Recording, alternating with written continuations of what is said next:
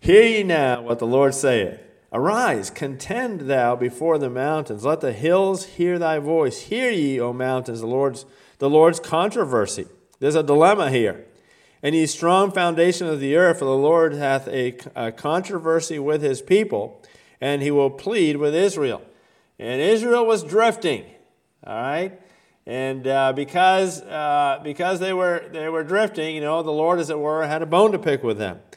And so he says in verse 3, Oh, my people. And so you see there, it's God's people that are drifting. It's God's people. Uh, what have I done unto thee? Here's some questions. And you know, when God is asking questions, what's going on there? He's trying to get us to, to think. Okay? God's not really wondering, all right? Uh, he wants us to wonder. and uh, he says, You know, my, my people, what, what have I done unto thee? Wherein have I wearied thee? Interesting phrase. Testify against me, if you will, he's saying. And, uh, and, and then, then he goes on to make some statements from there. Let's have a word of prayer. Lord, uh, um, may we not weary of the wonder of who you are. And may we not weary of well doing because of who you are. And help us to just be reminded of some of these things this evening, I pray in Jesus' name. Amen. they had wearied of God, it says here. They had wearied of Him. And what a strange concept. They do say that uh, there's, a, there's a cliche of familiarity breeds contempt. We can never let that happen when it comes to the Lord. You know, for things, things just become normalized. Because God is not normal. God isn't anything but normal. God is wondrous. He is remarkable in every sense of the word. And, uh, and the more we become familiar with Him, really, the more we should stand amazed. But you know how it is um, just human nature, short attention span, wandering minds and hearts.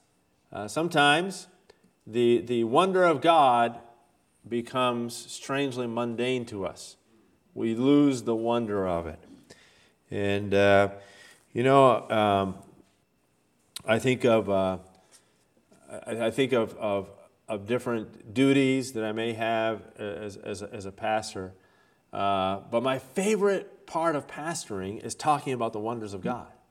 And when I'm in a church, I've, ha- I've, had various responsibilities in churches. Um, you know, I've, I've sometimes my responsibilities in the, the, the, the, the, the running of things um, have made it so I'm not in the preaching time at times. And uh, whenever I'm not in the preaching time, I'm longing for that. I'm feeling left out because I'm thinking there's some people in there that are getting something of the wonder of God right now, and I'm missing out on it, right? And, uh, and, and, and so um, don't weary. Don't weary of the Lord. But the Lord is diagnosing the situation here amongst his people, and, and he's saying, he's asking them this question why, Wherein have I wearied thee? They had wearied of God, and because of that, they had wandered or drifted from God. They had wandered or drifted from God. And what God is doing here is He's, he's trying to, to, to, to get the, their mind back in the right place. He's trying to get them to be proactive again. He's trying to get them to, to, to stop that dreadful and dangerous drifting. Because, you know, that's what seems to get us as Christians more often than not. It's not the huge calamity, you know, it's not the momentous occasion that gets us usually, it's the drifting. How many times have you, you know, seen somebody and you think, you know, I haven't seen so and so for a while. Wonder what's going on with them. And you start to get a, a little bit of a bad feeling about it, you know, a little apprehension, and you reach out to them, and sure enough, they've got a story, right? They've got a story and what the story really comes down to is they've been drifting spiritually. And uh, just some, you know, just little by little, they'll say, they'll even say that, you know, oh, Pastor, sorry, you know, it isn't really, I mean, we're, we're not mad at anybody. There's nothing like that. There's nothing, nothing, you know, the, the bad. We're not, but it's just, uh, you know, we're busy. Things have been going on. And the more you talk to them, you almost get that sense, you know, they haven't been purposeful in, uh, in, in pursuing spiritual things. And so God sees that here with his people, and he cares enough to reach out to them. And he cares enough to ask, ask uh, them these questions. And then at the end of verse 3, it says, Testify against me. So he asks them these questions. he says, Okay, I'll give you a challenge. Build a case against me. Now, there's plenty of people that want to accuse God, but you know, God's people, we know we know enough about God that when we get our when we get our mind back to the truth of the matter, our testimony about God is that He's tremendous. You know, our testimony about God is we have a lot of blessings to count.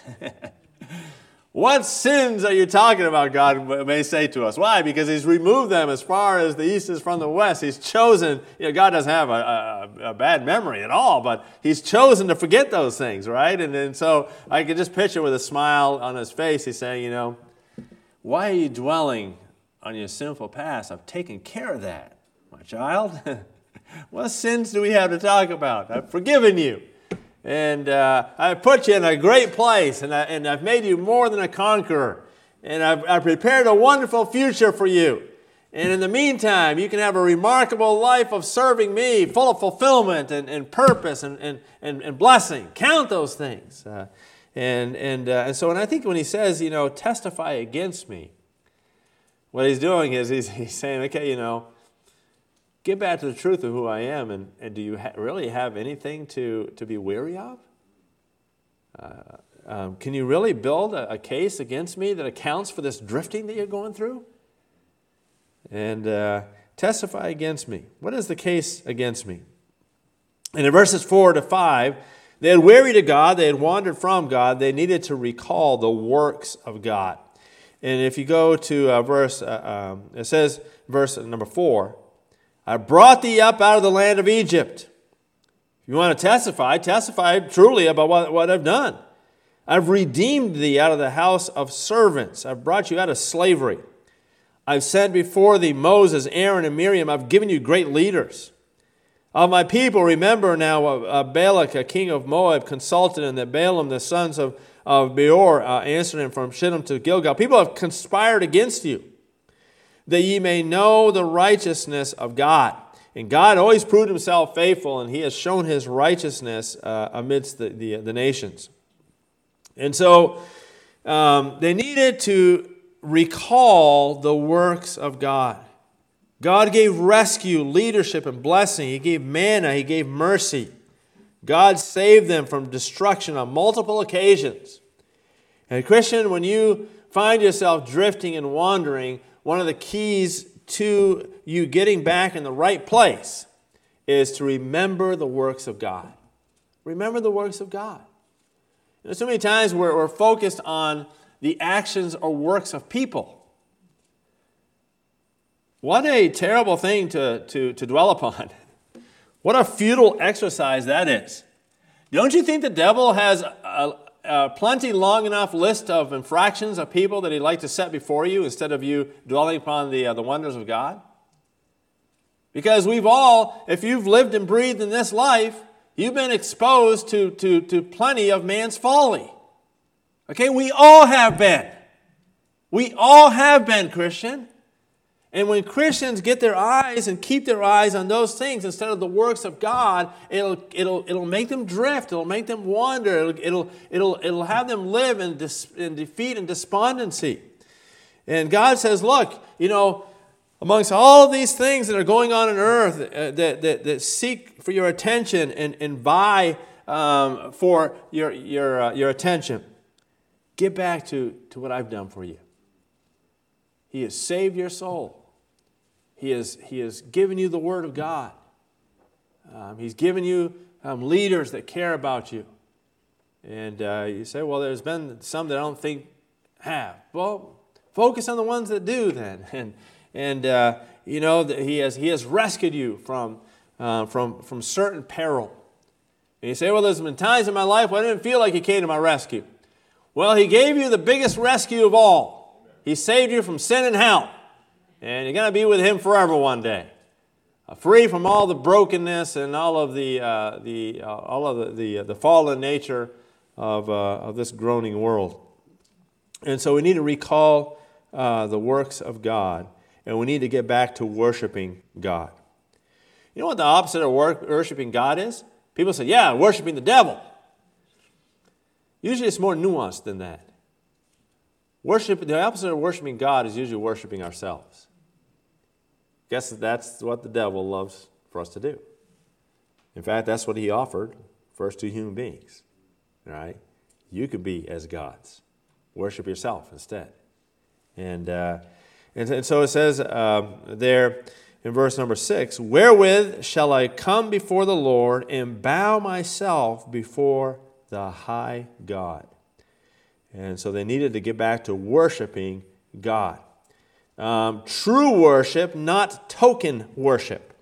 True worship, not token worship, because he talks about token worship here. Shall I come before him with burnt offerings? Is that what God really wants? Does he need our burnt offerings? No, the burnt offerings were just to be representative of a heart, a contrite heart before the Lord, right? They weren't what it was all about. God doesn't need our offerings. It's just, it's, it's, it's that which represents, it's what comes out of our heart. That's why the Bible says God loves, God doesn't love a giver, He loves a cheerful giver. Why? Because the cheerfulness is what reflects the heart, right? And, uh, and so uh, it says, And shall I come before him with burnt offerings, with calves a year old? Will the Lord be pleased with a thousand thousands of rams up in the ante here? Is that what he's asking? You know, does he just want my things? No, he wants our heart, and then everything else comes with that. Um, 10,000 rivers of oil. He's getting, you know, hyperbole here. Shall I give my firstborn for my transgression? He said, okay, you know, I mean, what does God, what does God want? Is he, is he asking for, for, maybe he wants your firstborn. The fruit of the body for sin of my soul. And, uh, and so he's saying, look, all these things without your heart, they're just tokens. They're just token worship. God wants you. God wants you. And uh, he, want, he wants your heart to be turned towards him in true worship. And then uh, the, the last thing is that they needed to recall the will of God. They needed to recall the will of God. Because when God has our hearts, then we're surrendered to His will. And, and He t- says in verse 8, He says, He has shown thee, O man, what is good. You know, God has, God has told you what should be coming out of your heart. He has showed thee, O man, what is good. You want to know how to, to, uh, to keep from drifting or to get so you're not drifting anymore. Remember the works of God, worship God from your heart, and then delight in doing His will. Delight in doing His will. You get back to delighting in doing His will, it'll, it'll get you back into the right place. It'll keep you from, from, uh, from that perilous drifting. And it says, The Lord's voice, oh, sorry, uh, He has showed thee, O man, what is good. What doth the Lord require of thee? But to do justly you know, just look at the situation and say, you know, what would the Lord have me to do? Because whatever it is the Lord would have me to do, that'd be my privilege to do that. I'm going to delight myself in the Lord. I'm going to delight myself in His ways. His ways, His commandments are not grievous unto me. It's, it's, it's an honor uh, to be able to, to practice His ways because they're best. What does the Lord require thee? To do justly and to love mercy you know why we should love mercy? Because without mercy, we'd be doomed. We should really love mercy. And we should, because He has extended merciful, uh, mercy to us, we should be merciful. Blessed are the merciful, the Bible says. Right? Blessed are the merciful. Um, and. Uh, if we reserved mercy for those that deserved it, then we would have to realize that we wouldn't have gotten that from God if that was his attitude. Right? And you know, there was times where my sons would do wrong and it would grieve me and bother me, but it was an opportunity to show them the mercy of God. The mercy of God chastens us when we need it because He loves us. But the mercy of God also always says in the midst of that, I love you. You know, I, am here for you. You'll never cease to, you know, to be mine. Um, you know, son, that was wrong. Wish he hadn't done that. We got to deal with it. But you'll always be my son. Love you. I'm here for you. I want to extend mercy to you. Um, I want you to see that I'm soft hearted, you know, towards you. And that's the way that, that, that, that Jesus is towards the world. And that's the way that our hearts need to be, you know, towards lost people that just make messes of their, their lives. We don't say it's right. We don't say, you know, that, that, that um, hey, it's all good, but we just say, let's stay tenderhearted towards the lost and dying world because Jesus extended mercy to me. What is God's will? That we do justly and that we love mercy. And then look at this and to walk humbly with thy God. Hasn't God showed you that? There's a question mark there. You know, He showed, just walk humbly with thy God. Walk humbly with thy God. And pride makes us drift. Why? Because we think we got it all together and we're not looking for help anymore and you know we just don't have a teachable spirit and we're we're prideful. And whenever we're prideful as human beings that puts us in a dangerous place. It's all through the bible.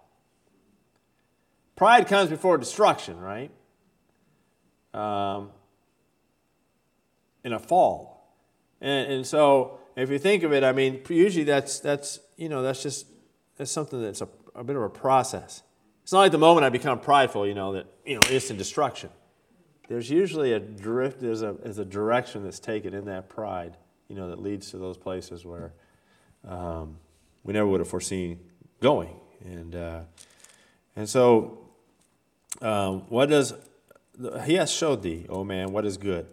What doth the Lord require of thee but to do justly, to love mercy, to walk humbly with thy God? To walk humbly with thy God. And uh, so that's a good challenge for, for all of us, for, for sure. Lord,